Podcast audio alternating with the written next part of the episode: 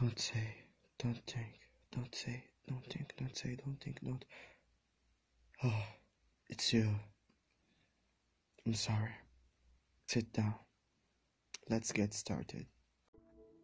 During the winter of 1990, in the small town of St. Pierre, a college student named Eli received from a childhood friend an Ouija board. With his two best friends, Catherine and John, after many failed attempts, he made contact with several different entities, and, initially, the first messages were very positive.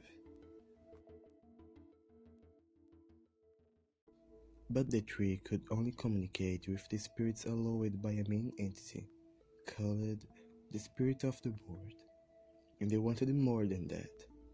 The trio wanted to communicate with a spirit of a real person that they could prove it to have existed, but were always warned by the spirit of the board that this could be very dangerous.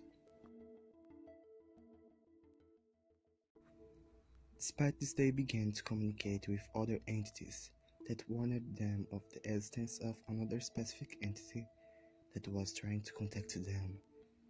But it was not only human, it was still alive an entity that the spirits did not dare to mention the name.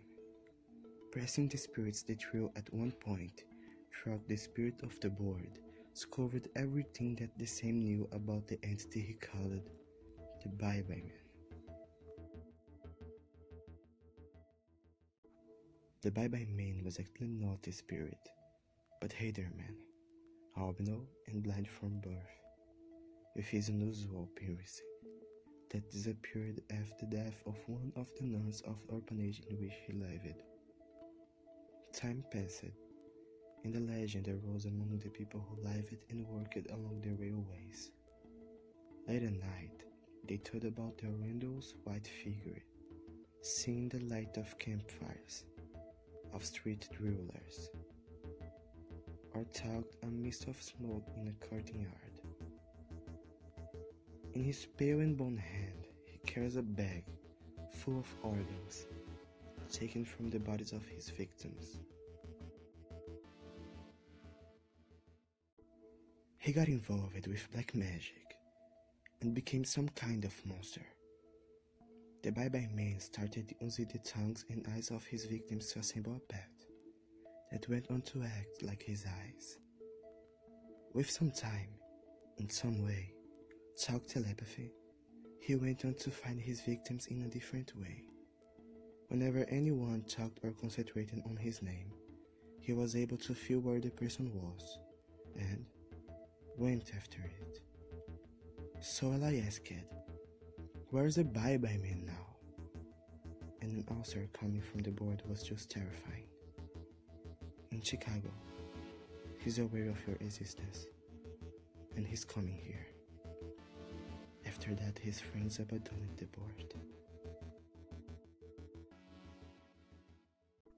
That same night, John had trouble sleeping, and when he finally fell asleep, he was walking back knocked on his door with a voice that said, Come on, John, let's go out for breakfast. John stood up and realized that it was dark.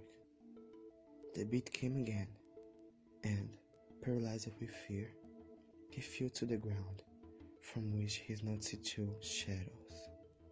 By the slit on the door, a tall one and a small one. He stayed there the rest of the night.